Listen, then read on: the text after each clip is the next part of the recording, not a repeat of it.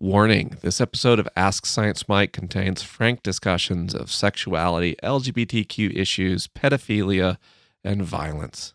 If that might be triggering or upsetting to you, feel free to pause this episode and come back at another time. Recycling, shaming, and the messiness of the middle. All that and more on this week's episode of Ask Science Mike. You got questions, he's got answers. Even though he may not understand, he'll talk anyway. You got problems, he won't solve them. But he'll talk and talk and talk until he's blue in the face. Science, faith, and life. Welcome to Ask Science Mike, the weekly podcast where we believe that every sincere question deserves a supportive and non judgmental response. I'm your host, Mike McHargue, also known as Science Mike, and I'm a non expert college dropout who just loves curiosity. And we have a lot of fun exploring questions together every week. So, what do you say? Let's get it started.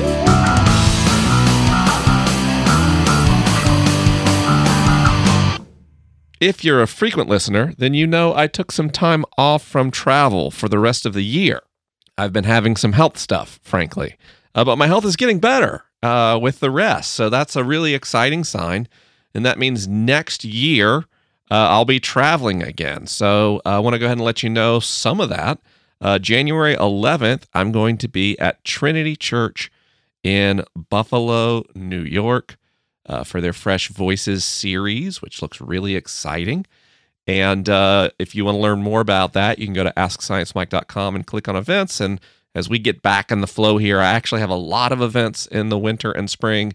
We'll get those up on the website. But we wanted to let you know immediately, January 11th, will be Trinity Church in Buffalo, New York.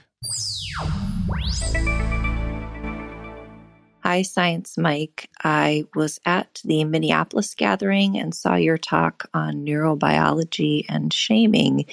And I have had some honest confusion about the way we've been using the word shaming in the last few years. Uh, for example, what is the difference between shaming and condemning? It seems to me that Shame is used as a tactic by a culture or society to weed out behaviors that they deem as a threat, either to the society or to individuals within the society. So, is shaming an ineffective tactic in achieving its means, or are we merely negotiating which things we think are worth shaming and not shaming? So, we seem to uh, say shaming body image and sexual ethics are bad, but we have no problem shaming or condemning things like violence or racism. So, is there a difference?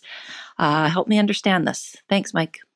This is such a great question. It's such an important question. I I literally can't imagine a more timely question for the world we live in right now. Um, yeah, what is it with shame and shaming people. When's it okay? When's it not okay? like, th- this is really hard for us to navigate as people because we're learning that shame is bad. And I think we should be learning that. I do actually think shame is bad. And I think that shaming people is wrong almost without qualification. But in order to understand that, and what I mean by that, what I just said is not a tweetable insight, for example, because it would be so easy to misinterpret. So let's go a little deeper and let's talk about what shame is. When you experience shame, you experience negative feelings about who you are, about your identity, about your sense of self. So I thought it interesting in your question that you mentioned body image which is part of our self. So if you shame someone for their body, you're telling them to to feel bad about who they are. You mentioned sexual identity, and if we were to talk about someone's sexual orientation or gender identity and shame that, well then we would be shaming the person, and that would be shaming. But there's another similar emotion to shame, and that feeling is guilt. And shame and guilt are not the same thing. We feel guilty about things that we do, but not who we are. So when we condemn violence, as you said in your question, or condemn racism, we're condemning violence or acts, and racism is a belief that harms other people. We're condemning, we're creating a sense of guilt. Now, here's the thing both shaming and guilt projection or condemnation are used in human society to control behaviors. What we're learning is that there's a significant cost to shaming, but that there's also a cost to being silent in the face of acts of abuse or exploitation or oppression. And that creates, well, the soil from which your question arises. It is a critical distinction the difference between shame and guilt. When we condemn someone's identity, we shame them. When we condemn their actions, we we say what we will and won't allow as a society. So I want to be really clear. Naming harmful or hurtful behaviors is necessary. It's even an indispensable part of being a good member of society. I call out harmful behaviors readily and without hesitation. It, I, I, I don't pause at all. Well, that's not true. I always pause. But after a, a healthy moment of self reflection, I readily call out harmful behaviors. We need to know what we should and should not do. We should not be violent against others. That seems really clear to me, right? When I see in the media that there has been a police shooting, I call out that harmful behavior because it seems clear to me, looking at the circumstances and looking at the data, our justice system and our, our police system uh, is too ready to use unjustified violence, especially towards people of color, especially towards black people. So I call out those harmful behaviors readily and easily. When I call out harmful belief systems, I'm more careful. Why? Because belief systems, although they produce harmful behaviors, are part of the internal landscape of another person.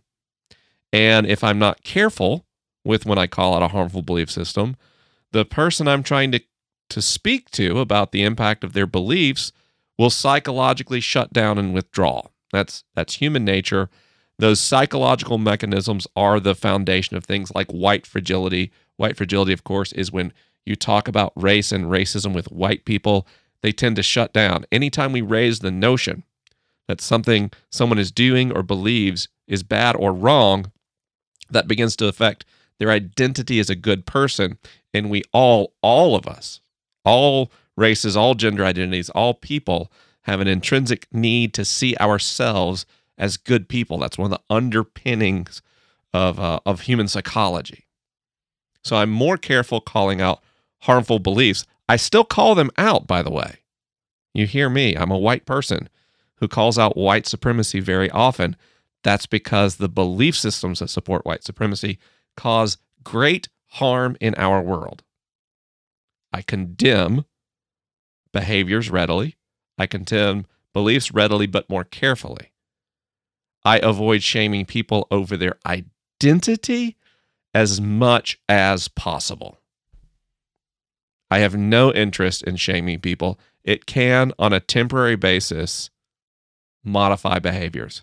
But people who are shamed eventually have enough shaming, and then this this outpouring of resentment, this this reaction to being shamed. I think one of the things we often see is white men moving into the justice movement experiencing from their perspective shame, uh, acquiescing for a period of time, and then pushing back against it, and then becoming like a Jordan Peterson listener or something.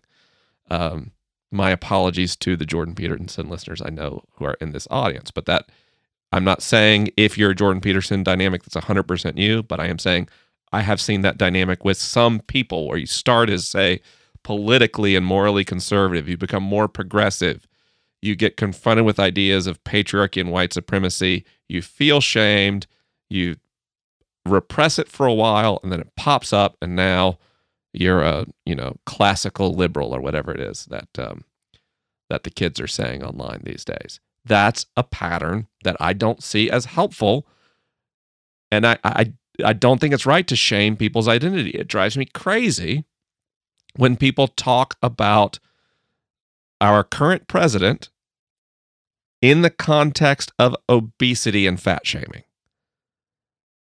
there are plenty of harmful behaviors and beliefs to critique about our current president without getting into his body. But you'll also notice that I don't speak about that a lot. Why? Because in this triage of things, for marginalized people, if you're if you're LGBTQ or you're Latinx and in your fear and your frustration, you call our current president a you know, fat person or more commonly an orange Cheeto, which that's a little different. The Tanner thing that confuses me. Like, is that identity? Is that behavior? Um, but that's not the time to tell someone, wait, don't shame people, is when a marginalized group is expressing frustration over how they're treated I don't dictate to marginalized people how they pursue their liberation. So I got to include that as well. So I try to avoid shaming people of their identity. I get frustrated when people do, and I have great patience for marginalized people who are seeking their liberation. I think all those things are are necessary and can be done simultaneously. Where this gets complex is when we get to matters of identity that intersect harmful belief systems. What do I mean? I mean, I am white, I'm a white person. And whiteness, which is different than being a white person, whiteness is a system of beliefs and systems that advantage white people over other people. I critique white supremacy and I critique whiteness and for people who are new to that conversation, that gets interpreted as an attack on their identity. That's one of the reasons I, as a white person, am so careful and, and try to be so patient with white fragility and white feelings in response to discussions of white supremacy is because now we're it's getting messy, it's getting mixed between condemning a harmful belief system like whiteness versus shaming an identity like I'm a white person. There's nothing wrong with being a white person. There is something wrong with participating in the system of whiteness that produces white supremacy. I'm a man when we talk about the patriarchy, which is a harmful belief system. For someone who hasn't done their self work related to justice issues, talking about the patriarchy, they hear, You're saying I'm a bad person because I'm a man. No, I will never say someone's a bad person because they are a man. Never. But I will say that men are often, in fact, almost always, conditioned to be participants in the harmful belief system we call the patriarchy. When we talk about ableism, able bodied people tend to get upset. Wait, you're saying I'm a bad person because I'm not disabled. No, that's not what I'm saying. But your identity here is intersecting with a harmful belief system. Homophobia, transphobia, same thing. If you're cisgendered and you're straight, we talk about these things, it might trigger you, right? So, this is where it all gets complicated.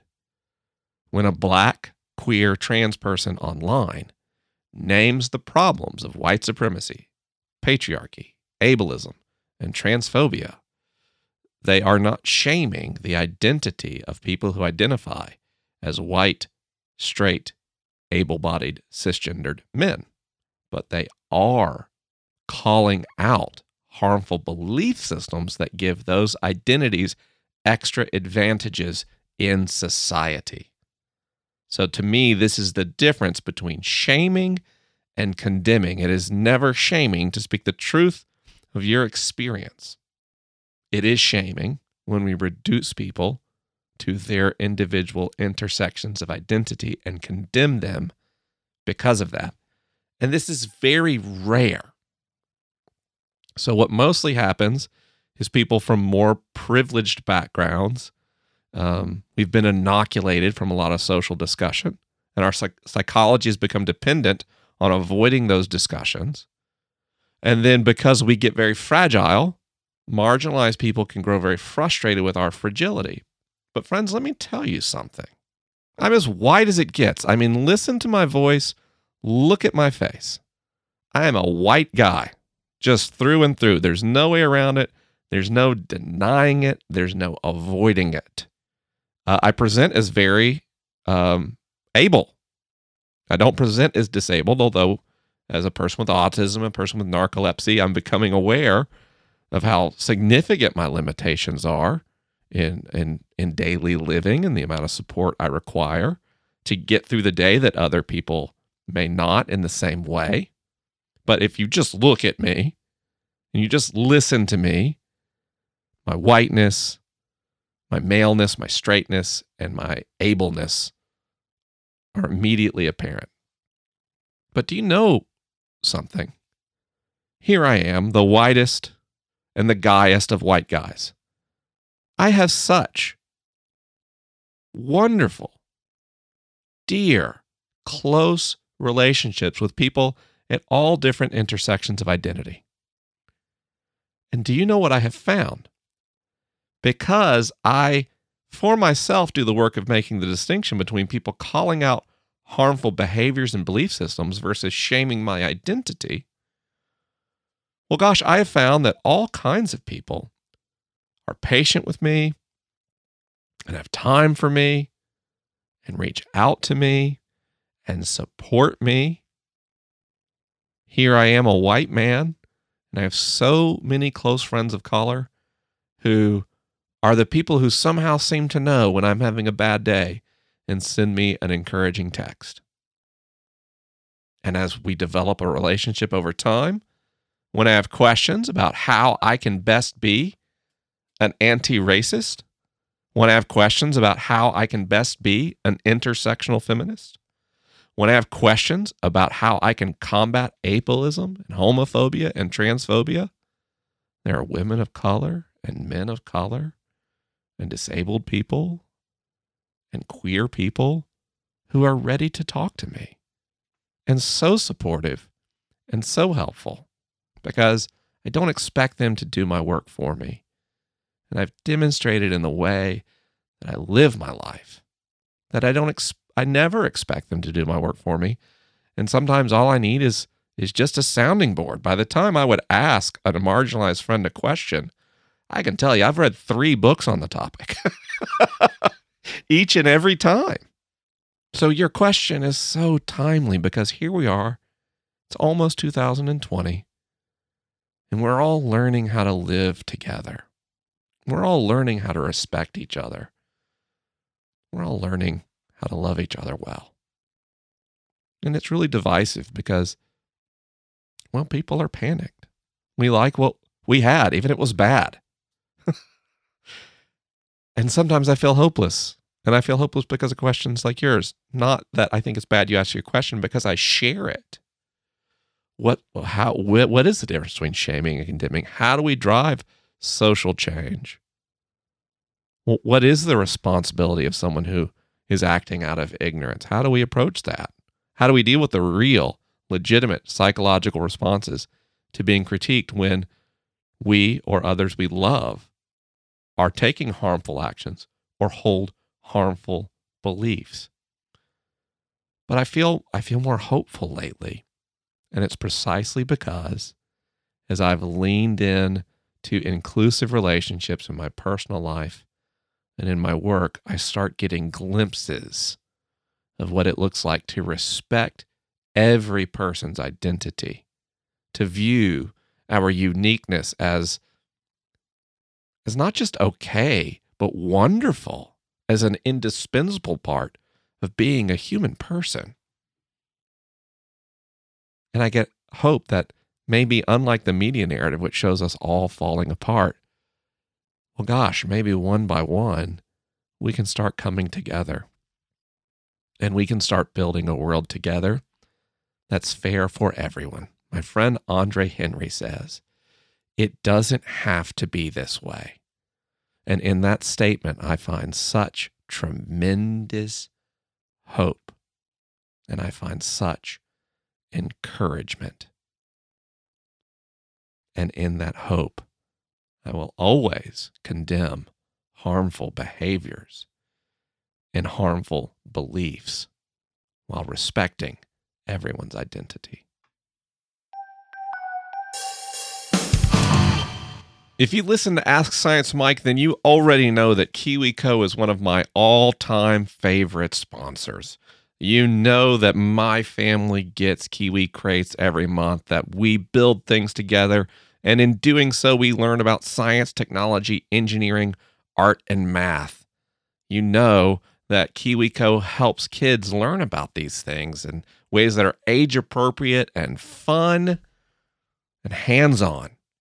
What you may not know is that KiwiCo makes the perfect gift this holiday. There's something for every kid on your list. So just remember that KiwiCo is a great option for gifting. These subscriptions help every young explorer, artist, or engineer in your life learn about the things they love. I especially love the fact that KiwiCo can help children of all gender identities feel connected to science, technology, engineering, art, and math. After all, art is for boys, and science is for girls too. This holiday, give the gift of hands on learning for tomorrow's makers every month. And as always, the first month of KiwiCo for Science Mike listeners is free. So they've got all kinds of crates for your children, including the new Eureka crate for teenagers and adults.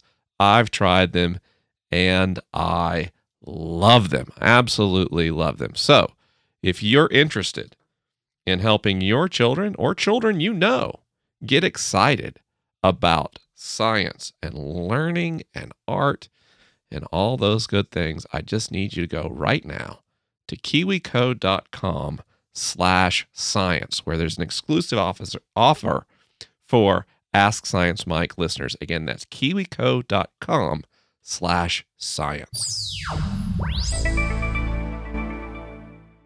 Hi, Mike. I'm a member and leader at a United Methodist Church. After the decision earlier this year, I was asked to help found a Sunday school class that is publicly affirming of LGBTQIA plus people. I found this encouraging I thought that by helping to foster inclusion, that maybe the church was taking a first step that would be followed by second and third steps. That didn't happen.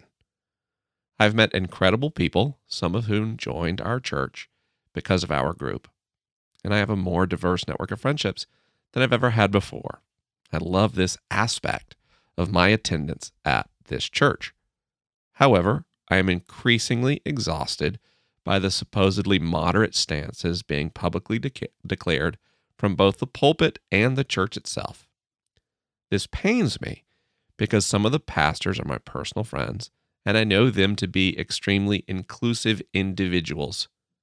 To be clear, hate is not being taught in any way.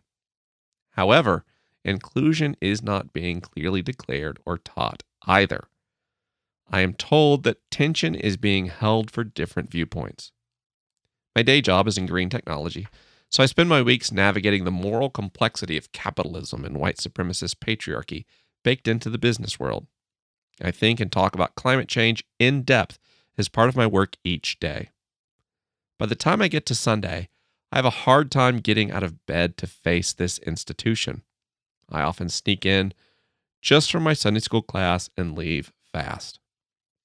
I've told several folks in the group that I might leave soon I've been asked not to abandon them, which resonates with me because I am a cis het white woman. And if people who are more marginalized than I am want to stay, then how can I let them down? I am getting tired. I also have small children to raise. I don't know what the right thing to do is. Stand on very clear, rigid principle and go out by myself, or stay to support people who tell me that they find my presence helpful. Any advice you might have would be very welcome. Love, M. Well, Em, I I'm so moved. I'm so moved that you care for LGBTQIA plus Christians. It drives me crazy how we tell people they have to choose between their sexual identity and their gender identity and their faith. I'm tired of it. I'm technically still a member of the United Methodist Church. I attended a United Methodist Church for many years that I loved. And um, full disclosure, once the, the that that fateful vote came out, uh, I stopped going to any Methodist churches that Sunday, and I have not been to one since. So I understand the desire to take a stand and to move on. I've been going to Episcopal churches. It breaks my heart. This moderate position, this messy middle that Methodists are proud of, holding viewpoints in tension doesn't work on matters of life and death for one of those groups.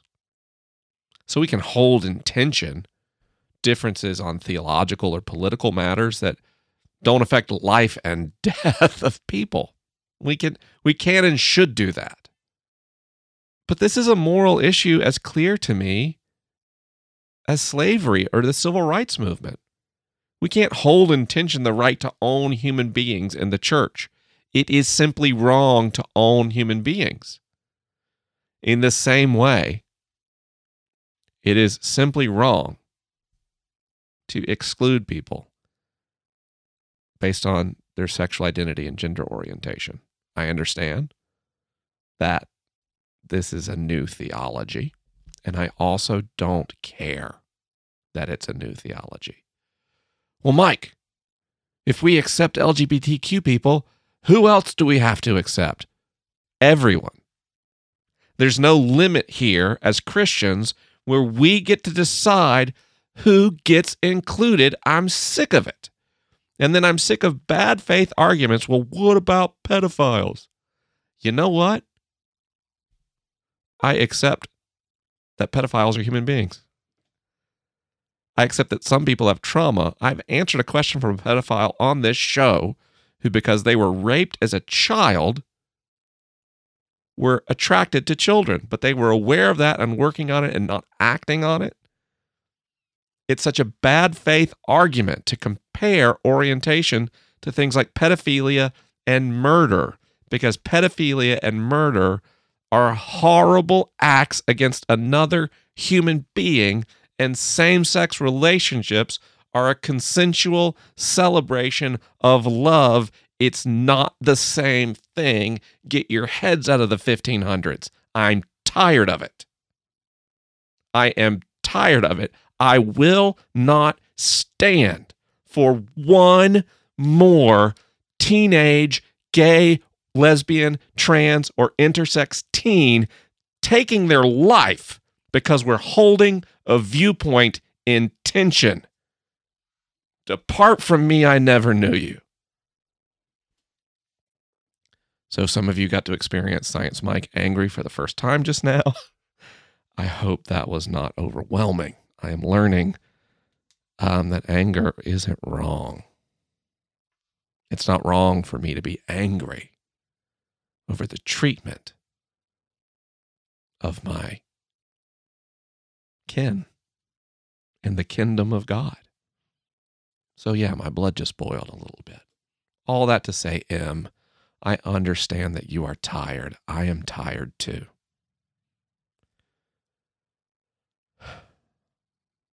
So here's what you can do you can just keep loving and affirming these people, whether you stay in the church or not.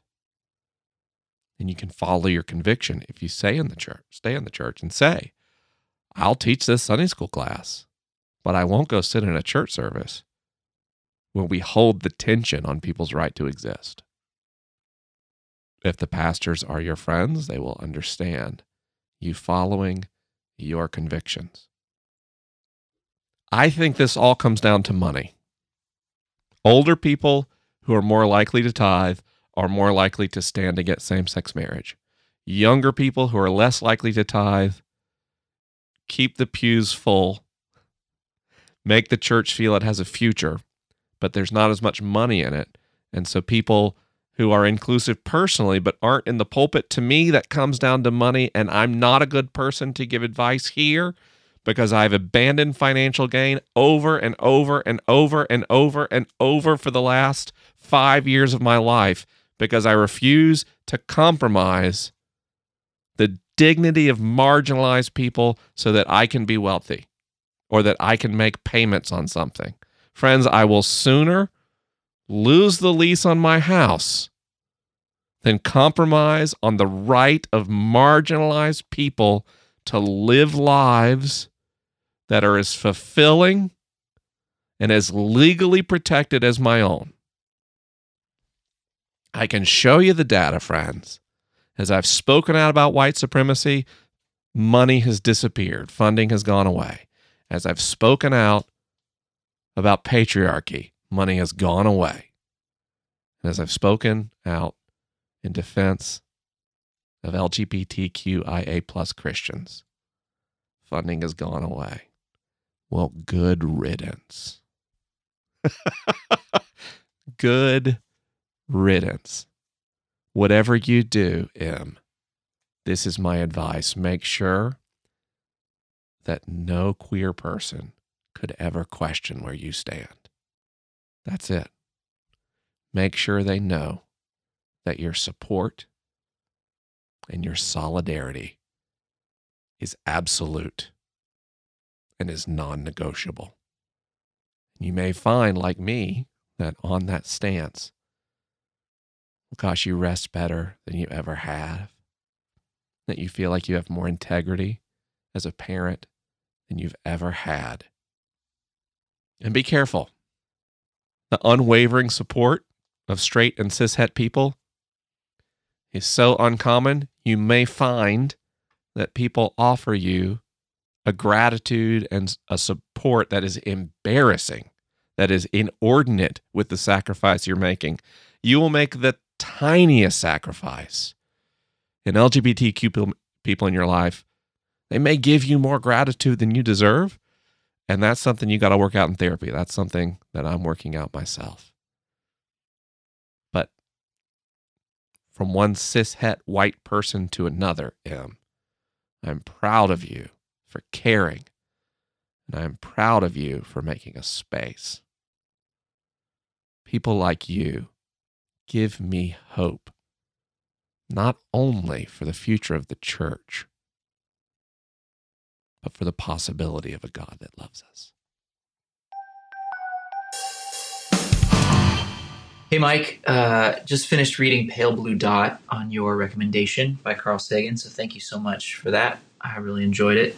Uh, it was published in 1994, though. I'm curious if you have insights, thoughts, ideas about things that, um, if the book were being written now, uh, what would be different? What new information would be in there? And what are some things that uh, Sagan got uh, wrong, or what are things that he was guessing on that he he was right? Uh, now it's been proven.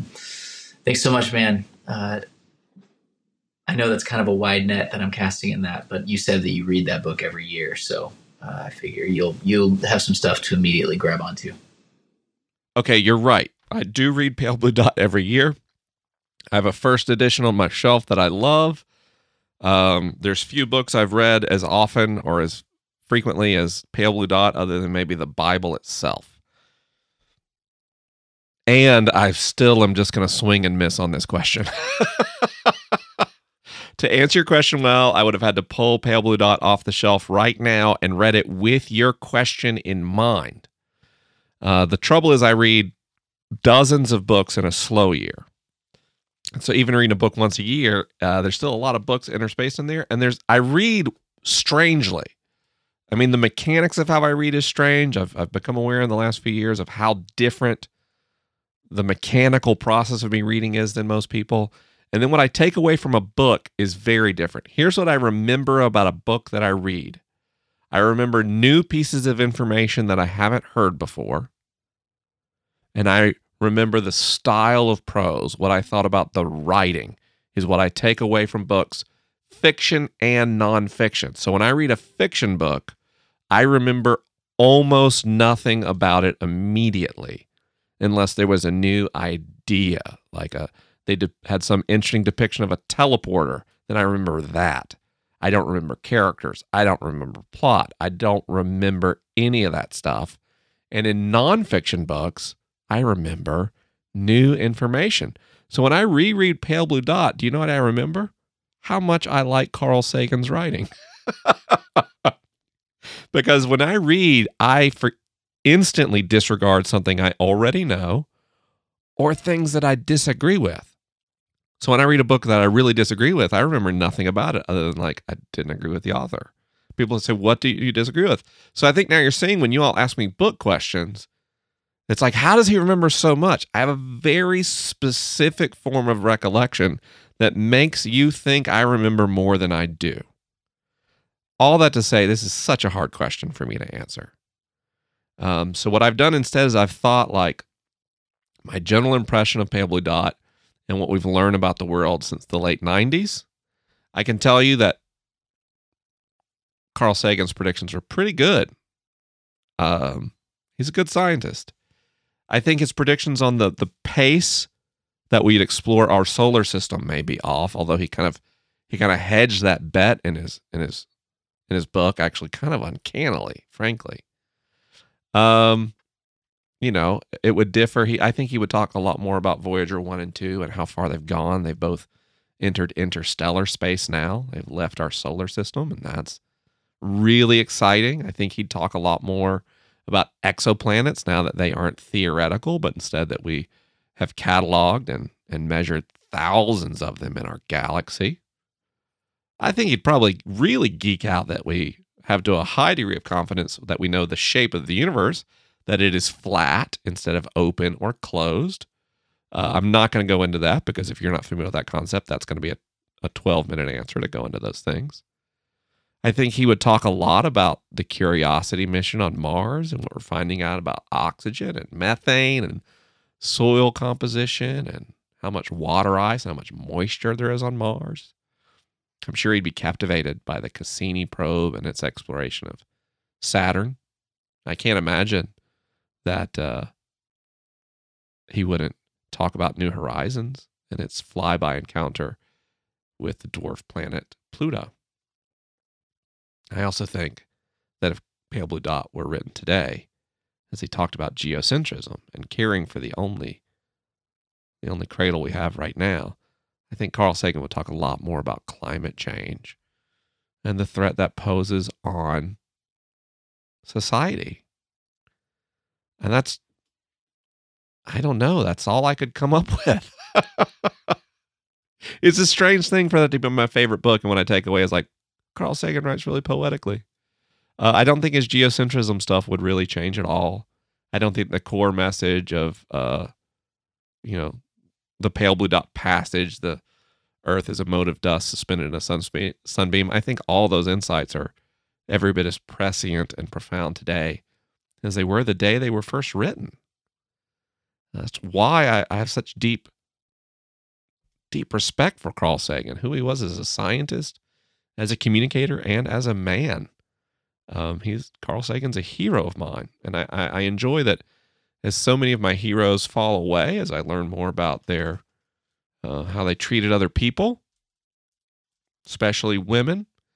That so far, Carl Sagan has been a durable hero of mine.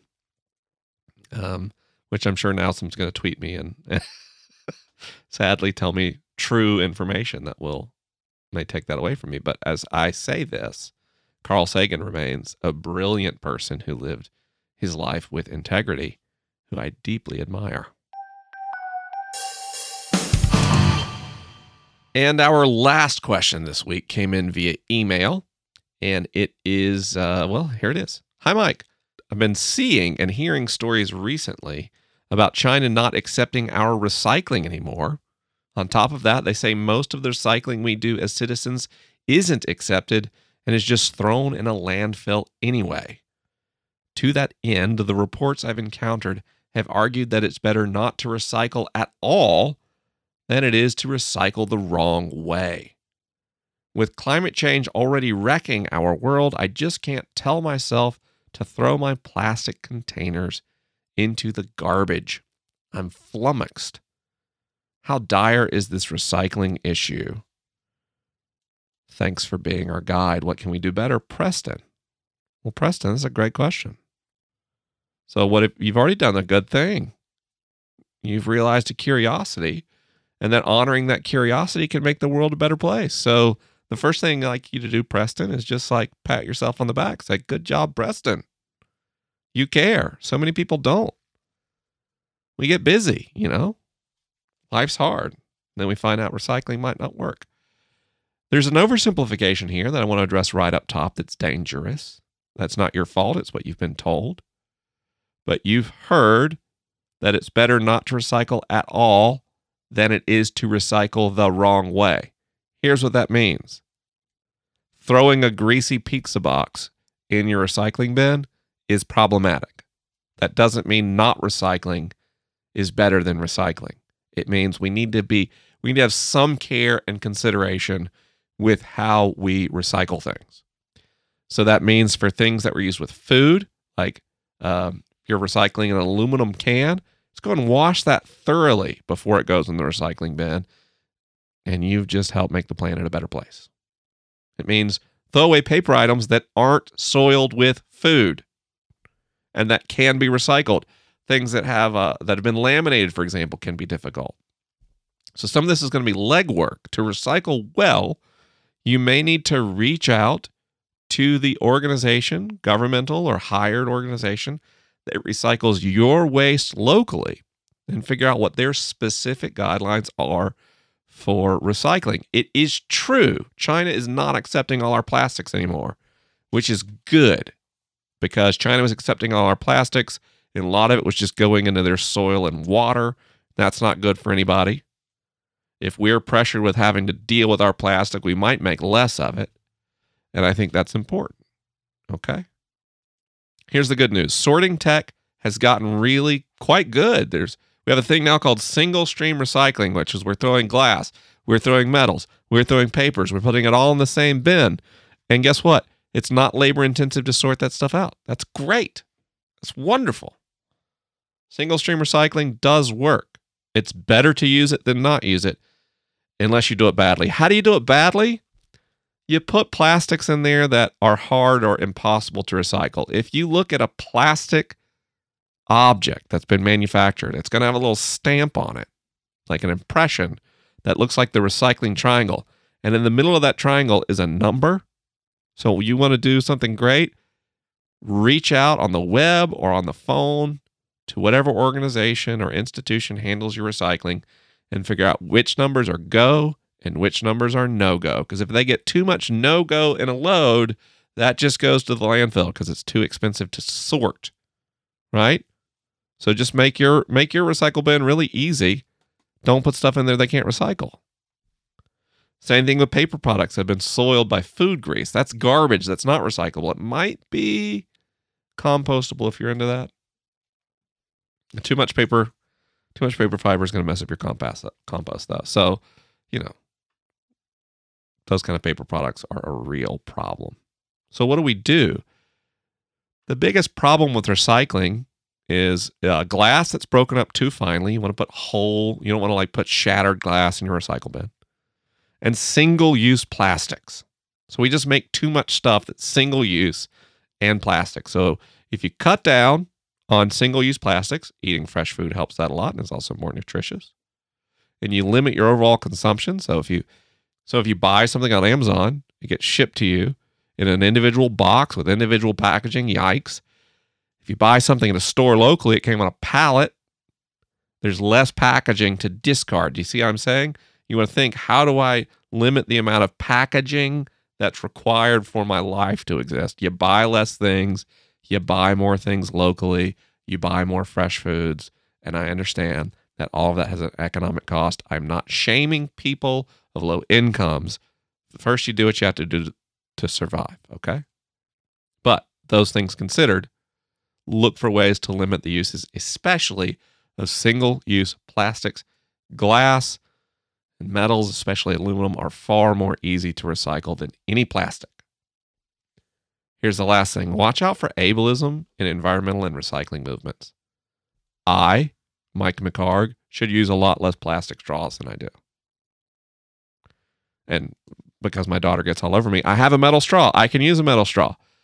People with physical disabilities, they need plastic straws. They don't want them, they need them. So plastic straw bans end up hurting disabled people.